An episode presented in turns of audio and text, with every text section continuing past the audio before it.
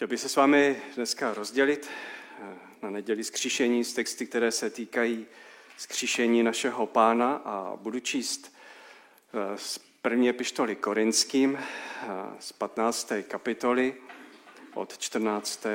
verše. Ta kapitola má nadpis Ježíš Kristus stal z mrtvých.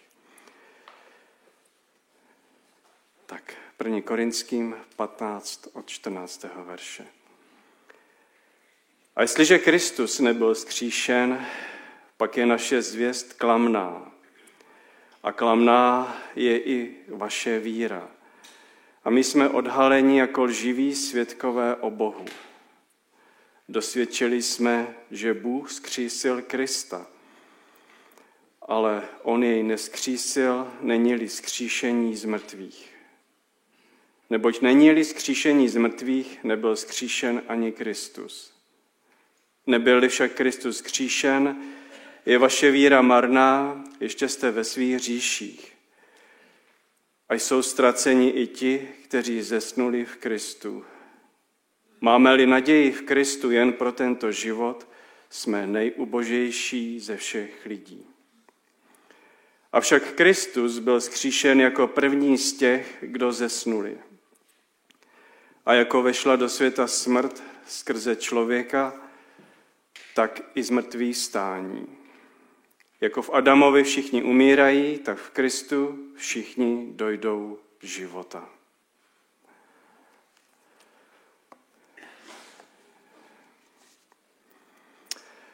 Každý Vánoce eh, se scházíme a jsme, jsme tak dobře naladěni na tu krásnou zprávu, že Ježíš, Boží syn, přišel do tohoto světa jako malé dítě, stal se člověkem a zakusil život na zemi.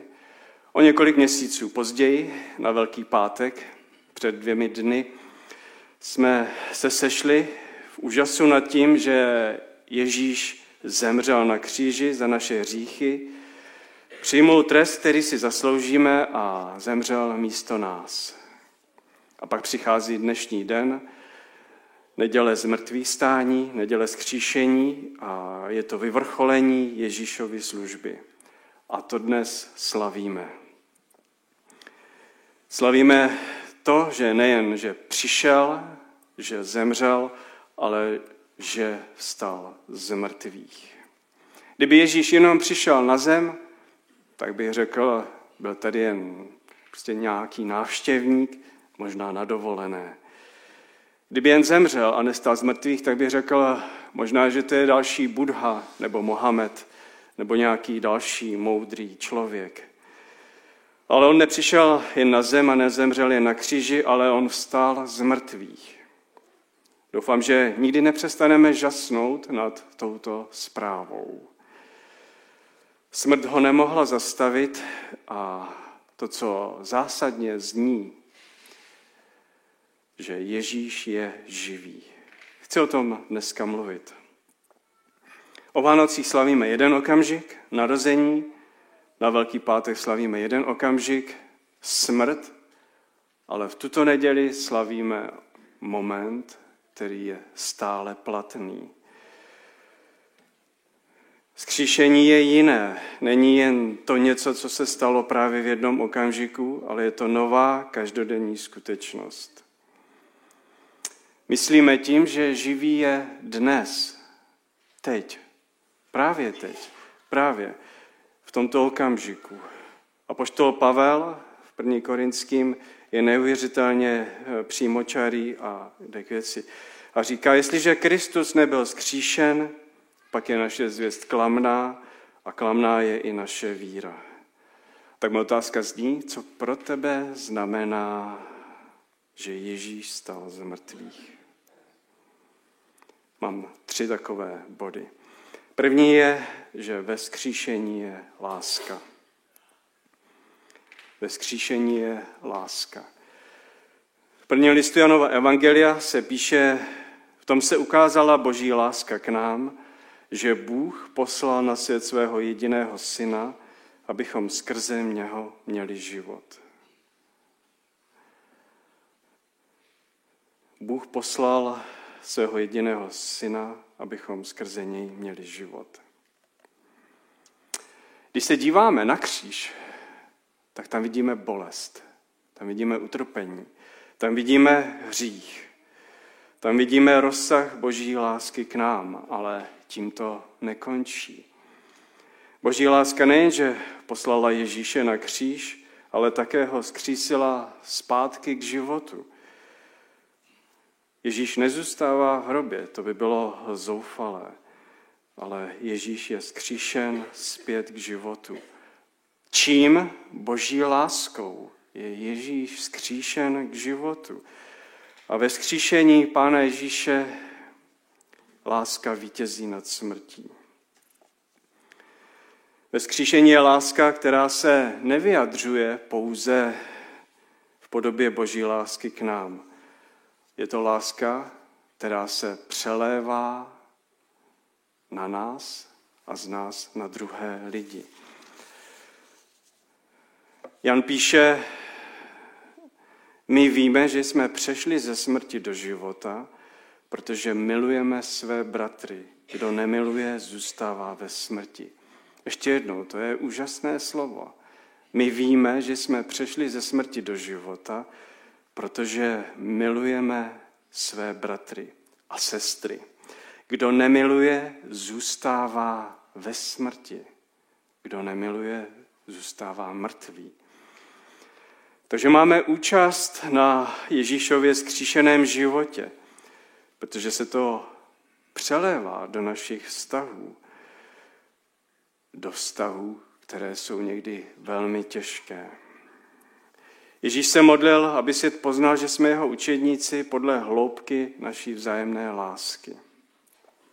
A tak bych řekl, že tahle skříšená láska musí charakterizovat naše vztahy. Neboť popravdě je velmi snadné a lehké milovat ty, když nás to nic nestojí. Když to je snadné.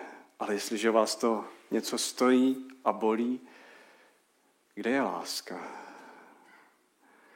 To je pak velmi těžké. A právě,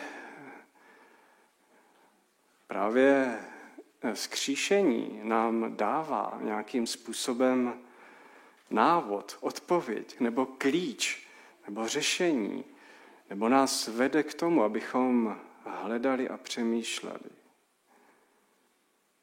Je to boží láska, která skřísila Ježíše z mrtvých. Tato láska se přenáší do života našich a nějakým způsobem musí působit, jinak jsme mrtví, jinak nemilujeme, jinak jsme, jinak se nás to vlastně nedotklo. A tedy ten skříšený Ježíš je právě tady a teď to není ta událost před dvěmi tisíci lety. To odlehčím, dovolím si druhý vtip.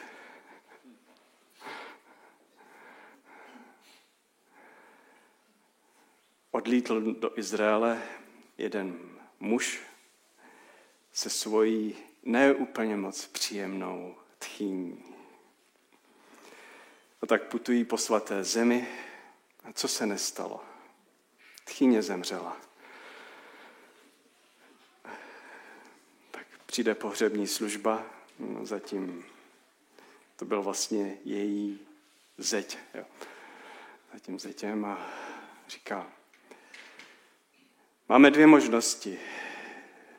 Buď to proběhne pohřeb zde v Izraeli za 150 dolarů, a nebo ji převezeme a bude to stát 2000 dolarů. Co si vyberete? No, jasně, jdu do té varianty za 2000 dolarů. Cože? Opravdu chcete utratit 2000 dolarů? No víte, já jsem slyšel takovou zprávu, že před dvěmi tisíci lety Tady zemřel jeden člověk. A představte si, on byl skříšen. Dokážete si to představit?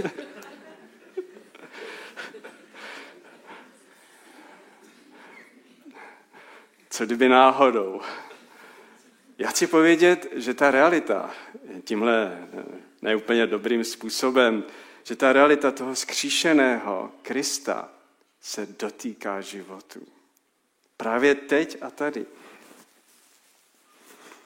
Boží skříšení nás k tomu vyzývá, k lásce k druhému člověku. Abychom se zdávali svých potřeb, tužeb, abychom druhého mohli pozvednout do Božího království. Totiž Boží království nemůže snášet tvrdá a bolestivá slova, nelaskavá slova a hrozné nálady. Tak se to učíme, abychom nahrazovali, nahrazovali tyto věci neuvěřitelnou boží láskou. To je to, z čeho roste Kristova nevěsta, církev. To je to, co je neodolatelné pro ty, kdo vlastně Krista neznají. Co se to mezi vámi děje, že jste takový, že mezi vámi cítit láska. Láska, která taková není ve světě. Láska, která je obětující se. Láska, která jde za hranu toho, co zná svět, kdy jeden pro druhého udělá víc, než by musel a nepočítá to. Když se rozhlédnu po našem světě, myslím, že právě tuto lásku potřebujeme nejvíce. Pokud hledáte a usilujete o lásku, tak přijďte k prázdnému hrobu. Přijdeme ke kříži, vidíme lásku na boží tváři. Nezůstávejme tam a setkejme se se skříšeným Ježíšem, který stal a je dnes živý. Další věc, že ve skříšení je naděje. Mám naději, protože Ježíš stal z mrtvých. Skříšení nám nedává naději jen pro teď, ale i pro zítra a pozítří, po pozítří, do budoucnosti, pro věčnost. Naději, že věci se mohou změnit. A naději nakonec tu poslední a tu nejzásadnější, že když se to teď nezmění, tak po smrti se to změní. A to je zásadní, že po smrti není konec. Že je další život a lepší život. Poslechněte dobře, lepší život. Život, který si nedokážeme představit. Něco, co lidské mysli ani očím nepřijde na mysl. Tady se držíme jak klíšťata tohoto života. Ale to, co jednou přijde, tak to předčí veškeré. Vyrazí nám to dech. Opouštíme těžce tyto věci kolem nás, protože nevidíme, ale ujištění od skříšeného máme. Je to život bez toho, aniž bychom se museli ptát a bát, pane, kde jsi? Bože, kde jsi?